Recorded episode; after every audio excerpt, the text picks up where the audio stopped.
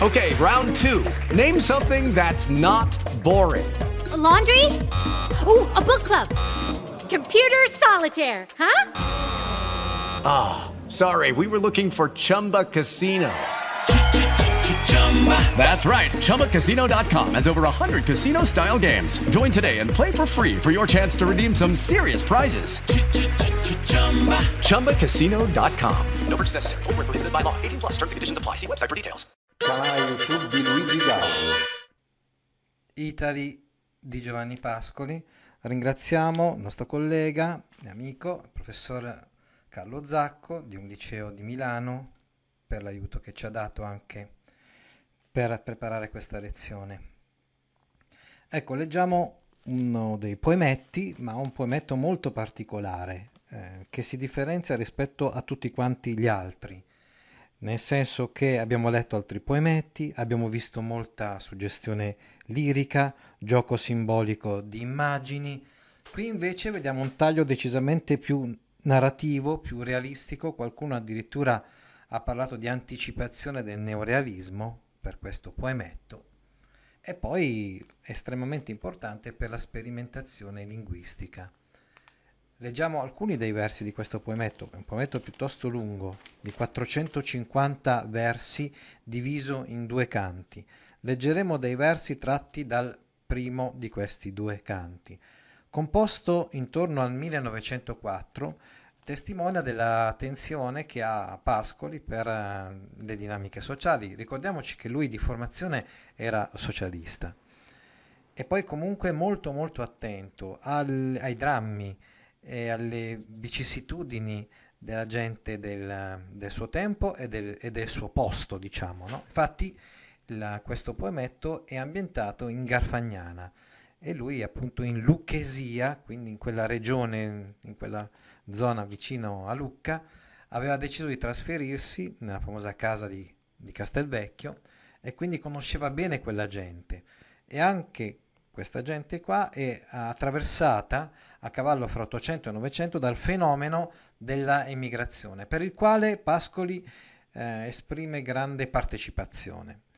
E, un, in un certo senso leggere questa poesia ci fa capire meglio come mai poi lui ha scritto La grande proletaria si è mossa, cioè per lui l'Italia è la grande proletaria, cioè nel consesso delle nazioni, è la nazione proletaria, è la nazione povera, insomma, è la nazione che non ha nulla, no? solo la prole, no? si può dire, e che quindi è legittimata a colonizzare la Libia, come nel caso della grande proletaria si è mossa, mm, lo scriverà nel 1911, dopo qualche anno, perché ha bisogno di nuovi orizzonti, perché nel, nel paese d'origine, insomma, gli italiani non hanno possibilità spesso di vivere dignitosamente. Ecco, ma dicevamo che per noi è importantissimo questo brano che leggeremo per gli arditi speri- sperimentalismi della lingua pascoliana. Quando pensiamo a Contini, alla sua critica e riflessione sulla sulla lingua leopardiana, il pregrammaticale, il postgrammaticale, ecco che eh, pensiamo anche a questi sperimentalismi, eh, l'inglese, l'italiano, insieme con l'italiano inglesizzato, cioè quell'ibrido linguistico di questi poveri contadini che sono emigrati, sono sradicati, hanno perso la loro identità, non parlano più in italiano, ma non sanno neanche eh, padroneggiare totalmente la nuova lingua che sono costretti a utilizzare nel paese in cui si sono trasferiti, in cui sono emigrati e quindi parlano un italiano inglesizzato o un inglese italianizzato. L'attenzione di Pascoli per tematiche sociali di un certo rilievo come l'emigrazione in America. Infatti eh, cioè, è, è, uno dei, degli altri tratti più importanti diciamo, di questa poesia. Infatti, in questa poesia si parla di una famiglia del, che dalla Garfagnana, appunto da Caprona, che è un paesino vicino a Castelvecchio, dove Pascoli vive, insomma, in questi ultimi anni della sua vita, emigra in America. Uh, lì eh, c'è, mm, come dire, fanno famiglia e, e hanno dei figli. In particolar modo la loro figlia Maria, che ha un nome ancora italiano, ma in realtà poi la chiamano tutti Molly, mh, nata appunto in terra straniera, cioè nata in America, si ammala di tisi, eh, la famiglia o, o parte di essa fa ritorno per una breve vacanza, diciamo così, nella terra di origine, in Garfagnana. Qui Molly guarisce dalla tisi, grazie al clima salubre della Garfagnana, anche al cibo povero, se vogliamo, eh, che, si, che, si, mangia in, in, quei, in quei, posti, diventa, si affeziona alla, a questo posto che all'inizio mm, odiava perché è totalmente eh, cioè, misero, povero, eh, non paragonabile insomma alla, all'America in cui lei era nata, fino al punto in cui eh, quando le chiedono alla fine di questi 450 versi se vuole eh, ritornare in Italia una volta che adesso sta partendo nuovamente verso l'America, lei risponde sì, eh, dimostrando che ha imparato una parola italiana, no?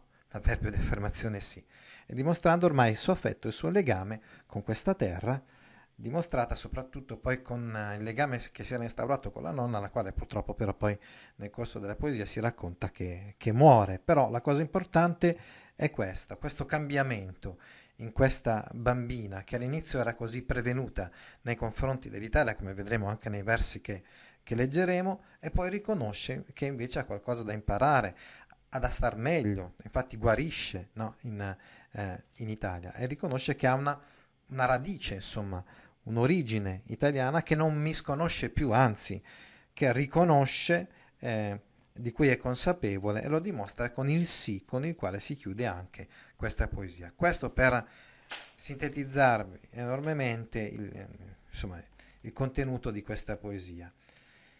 Quindi ricapitolando, Italo è un ampio poemetto di circa 450 versi, diviso in due parti. È dedicato a un tema molto caro a Pascoli, quello degli emigranti italiani, costretti a lasciare la loro terra e ovviamente a lasciare il loro nido, perché noi sappiamo che quando si parla di terra di origine, di casa di origine, ecco, parliamo di qualcosa uh, che per Pascoli è importantissimo, no? E quindi questo senso forte dell'attaccarsi no? a questa famiglia di origine, terra di origine, casa di origine, è presente nella sua uh, opera. E ovviamente quindi essere costretti ad andare via da questa terra, da questa casa, da questo nido, vuol dire appunto essere sradicati. Certo, qualcuno è costretto perché altrimenti non potrebbe quasi sopravvivere e quindi cerca condizioni migliori in paesi stranieri. La vicenda è ispirata a un fatto reale. Due fratelli, Ghita, che sarebbe poi un diminutivo di Margherita, e Beppe, tornano dall'America nel paese da cui erano partiti. Appunto, abbiamo detto Caprona, eh, vicino a Castelvecchio, ma non esattamente Castelvecchio. Con la nipotina Maria detta Molly, figlia di un altro fratello e malata di tisi. L'altro fratello, se non sbaglio, sarebbe proprio cieco. Francesco. La bambina in un primo tempo detesta l'Italia, ma poi col tempo instaura un buon rapporto con la nonna, che è la madre dei fratelli. Molly guarisce grazie al clima salutare della regione, mentre la nonna muore. Alla fine i tre ritornano in America e Molly, ai bambini che le chiedono se ritornerà, solo allora risponde in italiano sì. Come vedete, queste cose che sono scritte in questa slide dal professor Zacco sono quelle che un po' vi ho anticipato in precedenza. Il poemetto di fatto è un esperimento linguistico. Pascoli si diverte a riprodurre fedelmente la parlata degli emigrati it- italo-americani. Molly parla in inglese, gli emigrati parlano in un uh, inglese maccheronico, inglese it- italianizzato.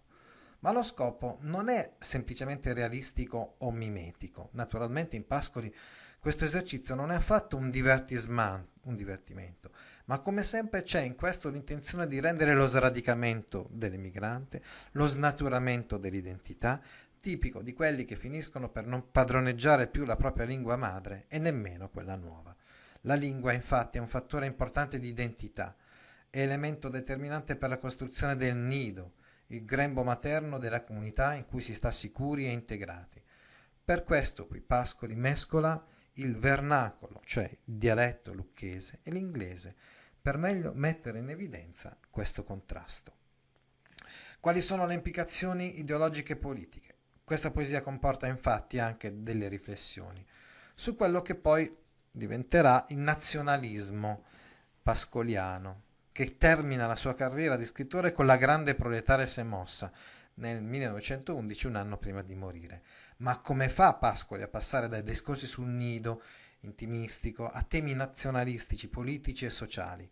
Questo poemetto, Itali, costituisce l'anello di congiunzione tra questi due poli apparentemente opposti. In Italy c'è la rappresentazione del dolore delle classi popolari e contadine, costrette a emigrare. C'è anche la denuncia di questo sradicamento e delle mutilazioni affettive che l'emigrazione comporta, col carico di solitudine e senso di estraneità. Ecco quindi come si uniscono questi temi. Non sono temi così lontani fra di loro, semplicemente l'ideologia del nido viene proiettata su una dimensione sociale. Ecco quindi che la società è un po' come quello che emerge in tantissime uh, altre poesie di Pascoli, no? cioè rappresenta un elemento esterno violento che mette in discussione che mette in crisi appunto questo nido dove invece rifugiarsi. Abbiamo detto, comunque adesso queste, queste tematiche le affronteremo anche parafrasando, leggendo e parafrasando un brano tratto appunto da Itari. Siamo abbastanza nella parte iniziale, se vogliamo, del, del poemetto. Siamo nella prima parte, primo uh, canto, diciamo così, e, e ogni canto è comunque diviso in, a sua volta in tantissime altre parti, segnate con una lettera romana, prima, seconda, terza, eccetera. Salivano ora tutti dietro il nonno la scala rotta. Vuol dire che tutta questa comitiva di gente, questi emigrati che sono ritornati in Garfagnana per un breve periodo di tempo, salivano dietro il nonno la scala rotta.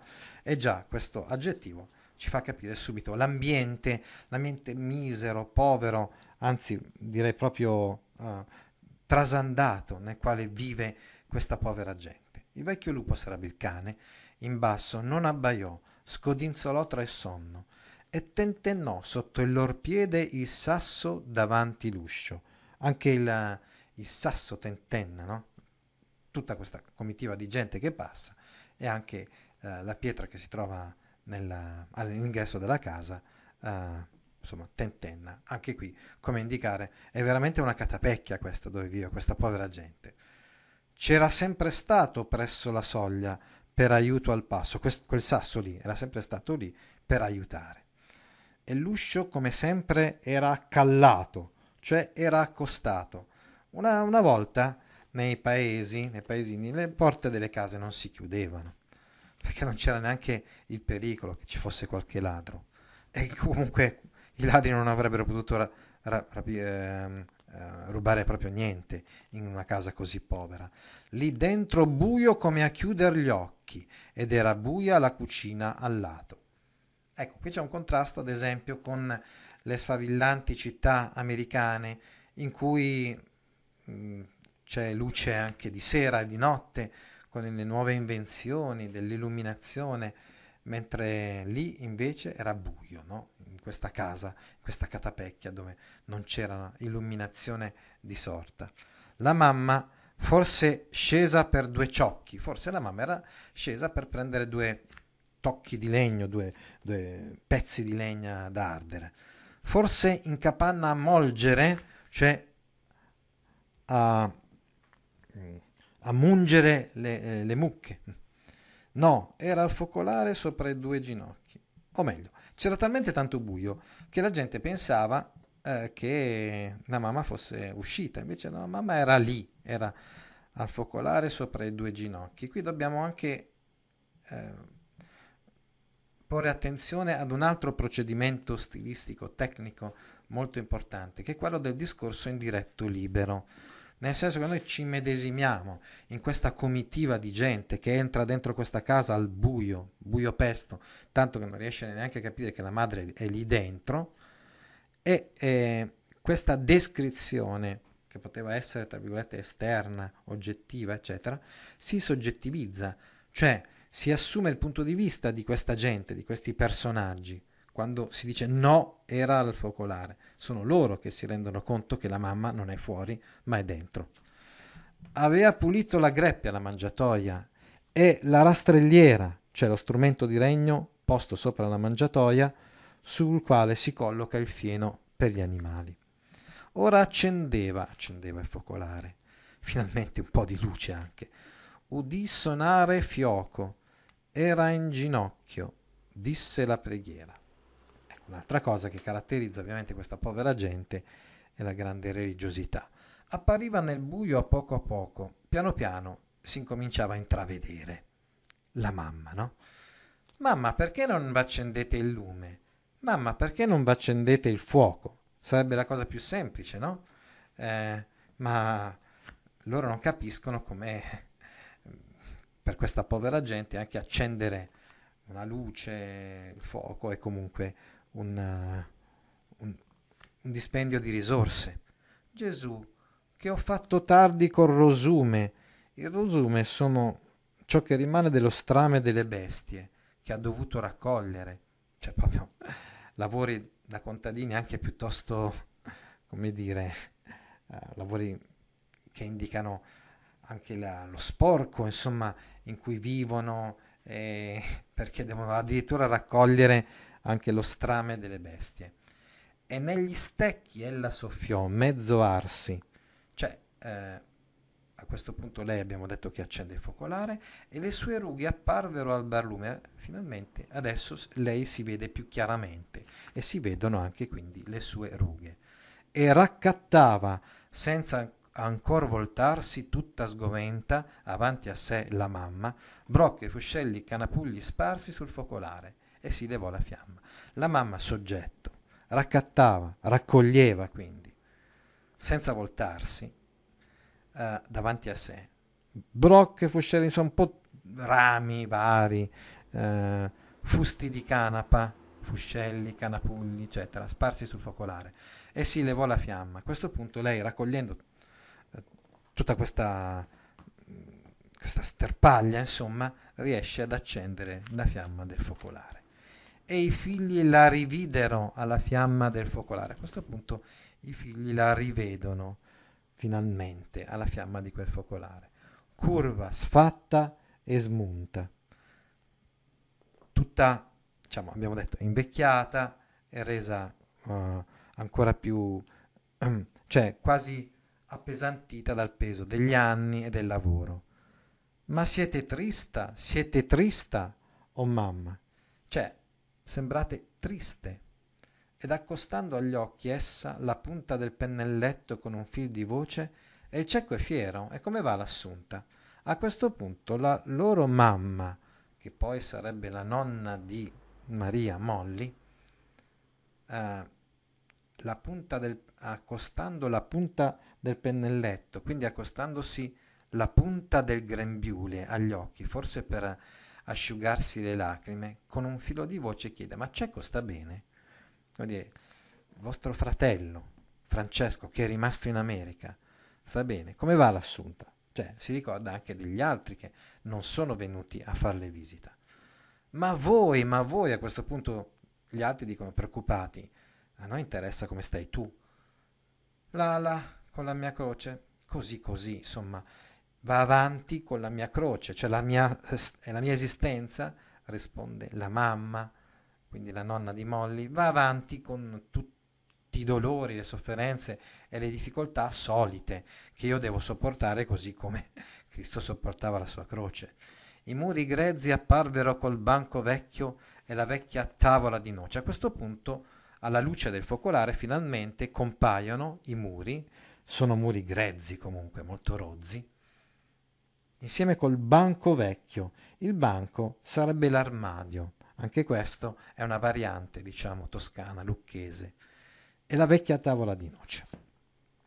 Di nuovo un moro con non altro bianco che gli occhi e i denti. A questo punto si vede appunto sulla parete di questa stanza la riproduzione di un, di un uomo nero, di un moro, che aveva di bianco solamente gli occhi e i denti, incollato al muro la lenza a spalla e una mano al fianco. Evidentemente si tratta di una stampa di un uomo di colore, un pescatore con una lenza uh, da pesca. Sarebbe appunto uno dei doni dei figli che i figli hanno, hanno dato a lei perché lei si ricordasse che loro sono in America. Roba di là, infatti, roba dell'America.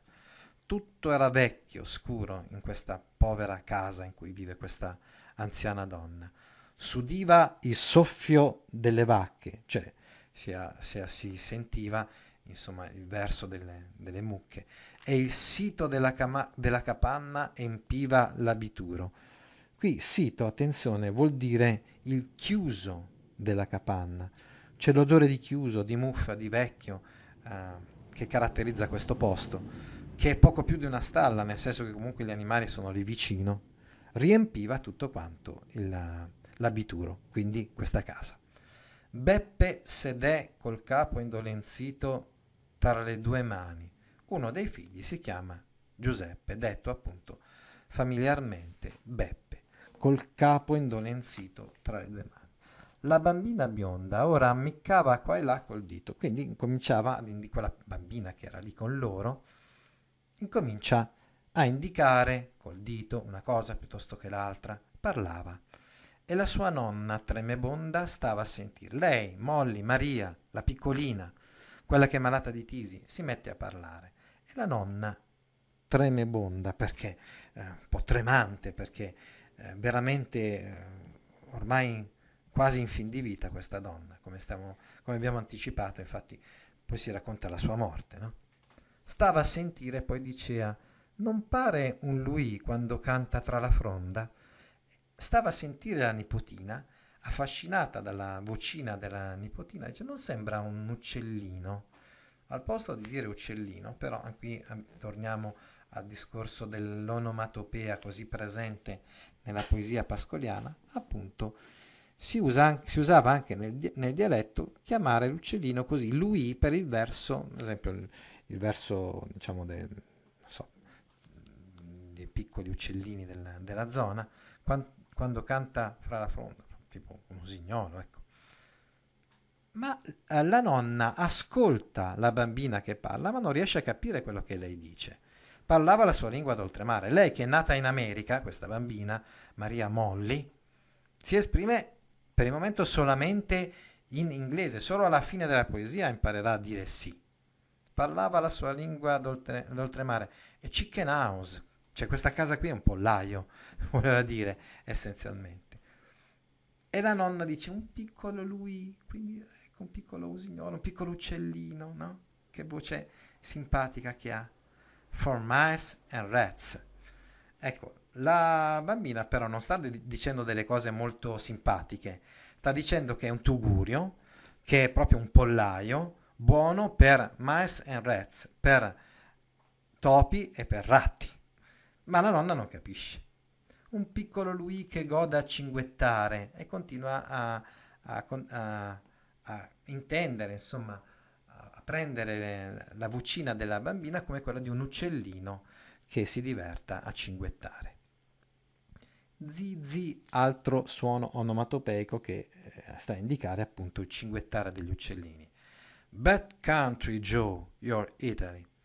È un brutto paese, un paese cattivo, no?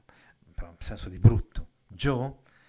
Ecco, Joe sarebbe il nome con cui lei chiama suo padre, suo, suo padre Giuseppe, viene chiamato Beppe dalla gente del paese e Joe dalla figlia. Joe, tra l'altro, scritto con una grafia inesatta perché probabilmente Pascoli non sapeva che Joe in inglese si scrive con la I lunga invece che con la I normale. È un brutto paese la tua Italia. Dove mi hai portato? Però, come vi avevo anticipato, sarà quello il paese in cui lei guarirà. Poi andando avanti, anche con dei salti, perché non possiamo leggere tutti quanti i versi, Maria guardava. Due rosette rosse aveva, cioè Maria, questa piccolina, si guardava intorno, guardava questo posto un po' strano per lei, e aveva delle guance uh, rosse, gli zigomi arrossati aveva lagrime lontane negli occhi, però si era messa anche no, a piangere, ma più che, che, più che a piangere probabilmente questi sono i sintomi della, si, della tisi. Un colpo ad ora ad or di tosse, infatti. Abbiamo detto che questa bambina è ammalata.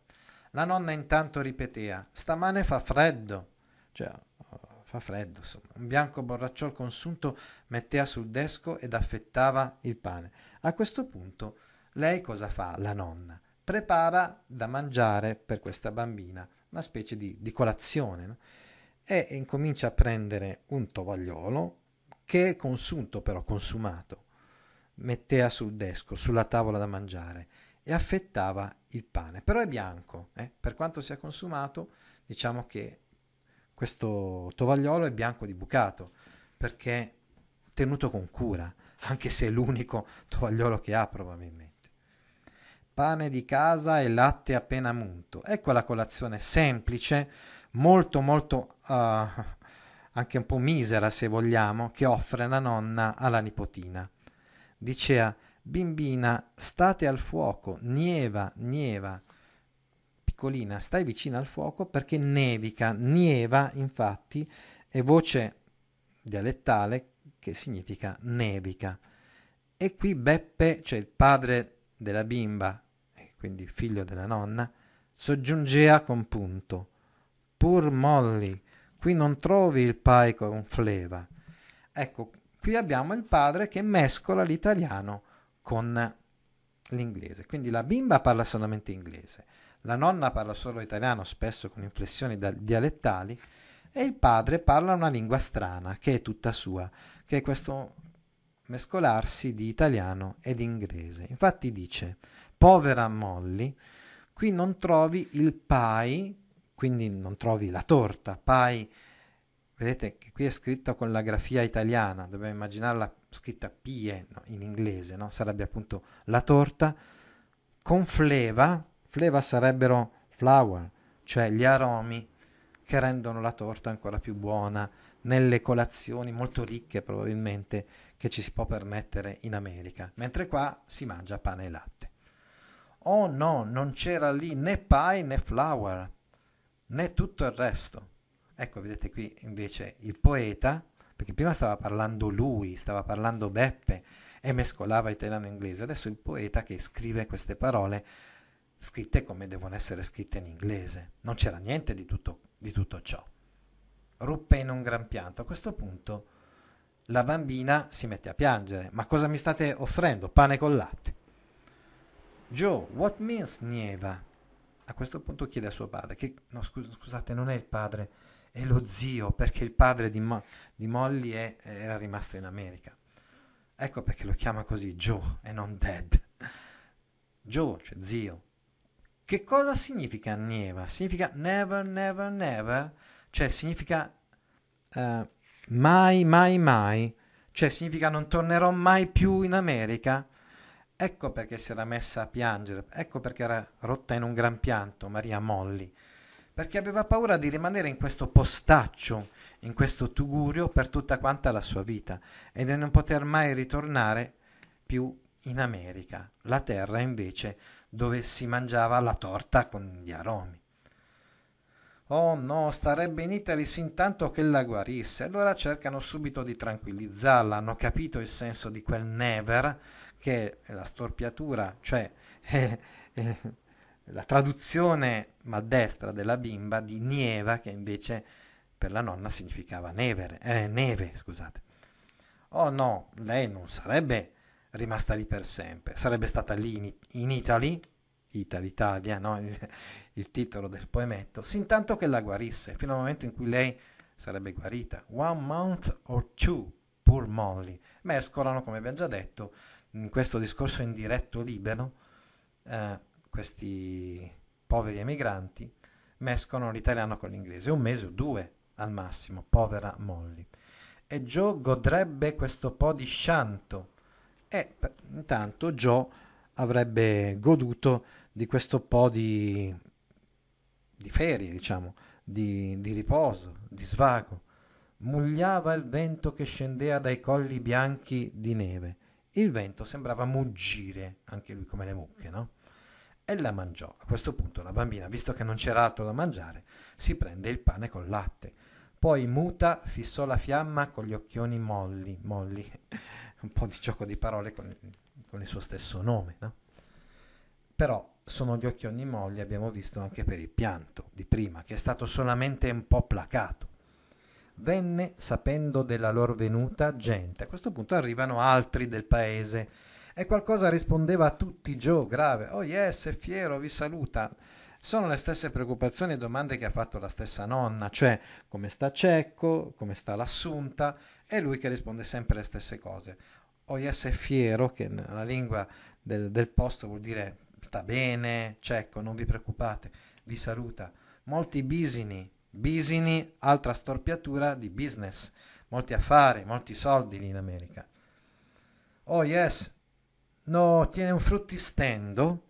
Ecco, fruttistendo è un'altra storpiatura per fruit stand, insomma, una bancarella di frutta. Oh yes, vende checche, checche sta per cakes, quindi dolci, dolciumi. Candy, candy, eh, vuol dire più o meno la stessa cosa di, di, di cake, cakes, cakes vuol dire anche eh, focacce piuttosto che appunto i pancakes, no? che usiamo anche noi, no? Era più eh, candy che voleva dire dolce e dolciumi. Scrima, scrima starebbe per ice cream, quindi gelati. Conta moneta, cioè vuol dire quindi che ha dei soldi, ha del denaro. Può campare coi frutti, riesce a vivere grazie a questo lavoro. Il baschetto non rende come prima. Il basket sarebbe il cesto in cui gli emigranti ponevano le figurine di gesso da vendere. Non rende come prima. Allora si è dato alla frutta invece che vendere figurine perché eh, aveva visto che più di tanto non guadagnava. Yes, un salone che ha tanti bordi, cioè una trattoria con tanti pensionati. Yes, l'ho rivisto nel pigliare la stima, cioè l'ho rivisto quando ho preso la nave a vapore. Eh sì, insomma, questo Joe si mette, Joe che sarebbe Beppe, si mette a raccontare un po' di come sta andando italiani, agli italiani lì in America e sta andando tutto sommato abbastanza bene. Il tramontano discendea con sordi brontoli, cioè il vento del nord, il vento di tramontana, scendeva giù con sordi brontoli, quindi il muggire, no? Abbiamo visto prima del, del vento. Ognuno si godeva i cari ricordi, cari, ma perché ricordi? Ognuno intanto si eh, godeva appunto i ricordi del passato, cari appunto perché sono dei ricordi. Quando sbarcati dagli ignoti mari scorrea alle terre ignote con un grido straniero in bocca a guadagnar danari per farsi un campo, per rifarsi un nido, cioè si mette a raccontare di quando sono arrivati là in America e hanno cercato di sbarcare il lunario con un grido straniero in bocca per poter guadagnare. Sono stati costretti a, subito a imparare la lingua, la lingua inglese, e a urlare come fanno appunto i venditori ambulanti per cercare di convincere la gente a comprare da loro, a guadagnare danari per farsi un campo, per rifarsi un nido. E sa- sappiamo come la parola nido sia una parola chiave nella poesia pascoliana. Quindi il senso è questo. Costretti ad andare via dalla loro terra, devono rifarsi là, in quell'altra terra, un nido familiare. Gita, che sarebbe appunto il, il sinonimo di Margherita, lo pseudonimo per Margherita, Ghita diceva Mamma, a che filate? Nessuna fila in Merica. Sono usi d'una volta, del tempo delle fate. A questo punto interviene appunto Margherita dicendo a sua madre, quindi alla nonna, perché si era messa a filare. Lì in America, America, anche lei storpia le parole come Joe, nessuna fila, nel senso che per filare non, non si usa la rocca, il fuso, eh, pennecchio, strumenti tradizionali, ma si usano delle macchine. Questi sono usi di una volta, del tempo delle fate, no? Avete in mente eh, le fate, eh, anche le fiabe Biancaneve, eccetera. Oh yes, filare, assai mici confusi da bimba. Ecco, dice, effettivamente quando io ero ancora qua, in Italia, mi ricordo che eh, mi affannavo a imparare appunto a filare Or c'è la macchina che scocca ad un frullo solo 100.000 fusi. Adesso c'è una, ma- una macchina che eh, produce eh, con un solo frullo 100.000 fusi, eh, che scocca i fusi. c'è quindi che insomma comunque diciamo fila molto più rapidamente. Oh yes, ben altro che la vostra rocca, sono gli strumenti, dicevamo, che usava la gente prima per filare. E fila unito, e duole poi la vita, e ci si sente prosciugare la bocca. Invece, se uno continua a usare quegli strumenti tradizionali, uh, si stanca, uh, prova dolore fisico e poi, siccome deve continuare uh, come dire, uh, con, uh, con, la bocca a inumidire con la saliva questo filo, ci si sente prosciugare la bocca, appunto, no? E quindi cerca di, di, di convincere um, Gita, sua, sua madre, a, a, a, non filare più. La mamma allora con le magre dita le sue gugliate trae a giù più rare. A questo punto la mamma cosa fa?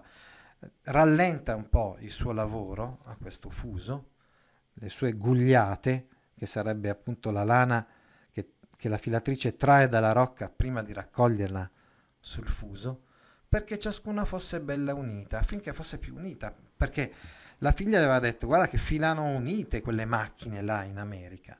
Vedea le fate, le vedea scoccare fusi a migliaia. A questo punto la nonna si immagina l'America come un paese da fiaba, no? un paese in cui addirittura uh, ci sono delle macchine che producono, filano insomma uh, la lana in maniera così veloce, no? Uh, per lei sono qualcosa di magico, no? come fossero delle fate, e si indugiava a lungo nel suo cantuccio presso il, fo- il focolare e rimaneva lì così tanto vicina al focolare. Diceva andate a letto, io vi raggiungo. Vedea le mille fate nelle grotte illuminate, a lei faceva il fungo la lucernina nell'oscura notte. E diceva la nonna agli altri, non vi preoccupate, voi andate a dormire, io vi raggiungo, io continuo così, alla luce di questa mm, lucerna, quindi lucernina, eh, di questa piccola lampada, un lucignolo, che poi addirittura prende la forma di un fungo, è la grossezza della cera che si forma in cima al lucignolo che arde. Come dire quindi che passò parecchia parte eh, della notte a continuare a filare lei. Gita diceva, madre, a che tessete? Là può comprare a pochi cents chi vuole cambrì per calli lustri come sete. Allora Margherita dice a sua madre, ma perché continuate a tessere? Là è possibile comprare per pochi centesimi ogni tipo di stoffa. Camprì per calli lustri, eccetera, no? Come sete, quindi eh, molto pregiate anche. E poi la vita dite che vi duole, poi dite no, le mie croci, vi ricordate la, la vita, ma per forza, se continuate a lavorare così anche di notte, c'è dei telari, ci sono dei telai in America, in America, in cui vanno ogni minuto centomila spole e ce n'ha mille ogni città che fanno ciascuno tanta tela in uno scatto quanta voi non ne fate in capo all'anno. Quindi ci sono dei telai che lavorano incessantemente, che sono in grado di fare in un semplice scatto quanta tela, tanta tela quanta voi ne fate in un anno intero. Dice la mamma, il braccio ch'io ricatto bel bello vuole diventare rotello, cioè vuol dire il braccio di tela che io mi ricatto, mi accatto, mi acquisto, mi guadagno lavorando in ora di riposo, vuole diventare rotello, diventerà un rotolo. Oh figlia, più non è da fare il fatto. Insomma, eh, abbiamo terminato di leggere questo brano tratto da Itali e, come abbiamo detto, questa è la dimostrazione di un conflitto fra generazioni. Ad esempio, il conflitto fra la generazione della nonna, che va avanti con i suoi criteri, con il suo lavoro, filare, eh, esattamente come faceva in precedenza. Mentre i figli vivono già nella modernità, nel mondo nuovo, nella America, no? E qui abbiamo quindi la crisi del mondo agricolo tradizionale, cui però Pascoli sappiamo che era strettamente legato e affezionato a questo mondo. Ormai le due generazioni vivono in due mondi diversi non riescono a comunicare, parlano anche una lingua diversa. Addirittura la realtà contadina suscita da parte di Molly, abbiamo visto quasi un disgusto, ma come vivete in un pollaio, questo è un posto da, da topi e da ratti, no? Oppure una specie nel, nei due eh, più maturi, cioè Joe e Gita, una specie quasi di, di riso, ecco, di sorriso. Insomma, è quasi un po' ridicolo questo mondo contadino tradizionale di fronte rispetto al mondo che loro hanno incominciato a conoscere dell'industria eh, delle macchine. Eppure per Pascoli eh, diciamo che questo mondo così antico, tradizionale, è ancora un mondo invidiabile, è il mondo da, come dire, da conservare con le unghie e con i denti, quei valori tipo la, la laboriosità, questa nonna che continua a filare anche di notte, la sanità della vita, pur nella fatica, pur nella miseria, il pane di casa e il latte, no? Diciamo così, appena munto, il il tovagliolo il borracciol consunto ma bianco di bucato. Sono simboli della, del mondo contadino celebrato da Pascoli in questa poesia così come in tante altre poesie e che dimostrerà il suo valore proprio nel momento in cui la bambina nella secondo canto di questa nella seconda parte insomma di questo lungo poemetto guarirà starà meglio e riconoscerà quindi che ha qualcosa da imparare, insomma, eh, che questo modo di vivere così ridicolo agli occhi di noi moderni in realtà conserva valori e anche guadagno, tra virgolette, eh, sostanziale, umano, ecco, intendo dire. Ecco, mh, mm, come vedete, la, questo poemetto c'è un andamento narrativo, Spesso all'interno dello stesso verso si accavallano le parole di due personaggi diversi che spesso rappresentano anche due mondi diversi. Mm, un'altra cosa molto interessante è anche il, l'utilizzo del dialetto locale, della lucchesia, della garfagnana, perché eh, rappresenta un po' questo nido, insomma, questo mondo primordiale che occorre difendere e, salva- e salvaguardare ad ogni costo. Altri video didattici su attuttascuola.it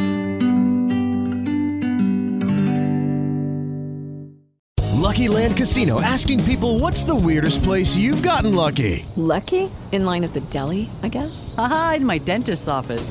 More than once, actually. Do I have to say? Yes, you do. In the car before my kids' PTA meeting. Really? Yes. Excuse me, what's the weirdest place you've gotten lucky? I never win and tell. Well, there you have it. You can get lucky anywhere playing at LuckyLandSlots.com. Play for free right now. Are you feeling lucky? No purchase necessary. Void where prohibited by law. 18 plus. Terms and conditions apply. See website for details.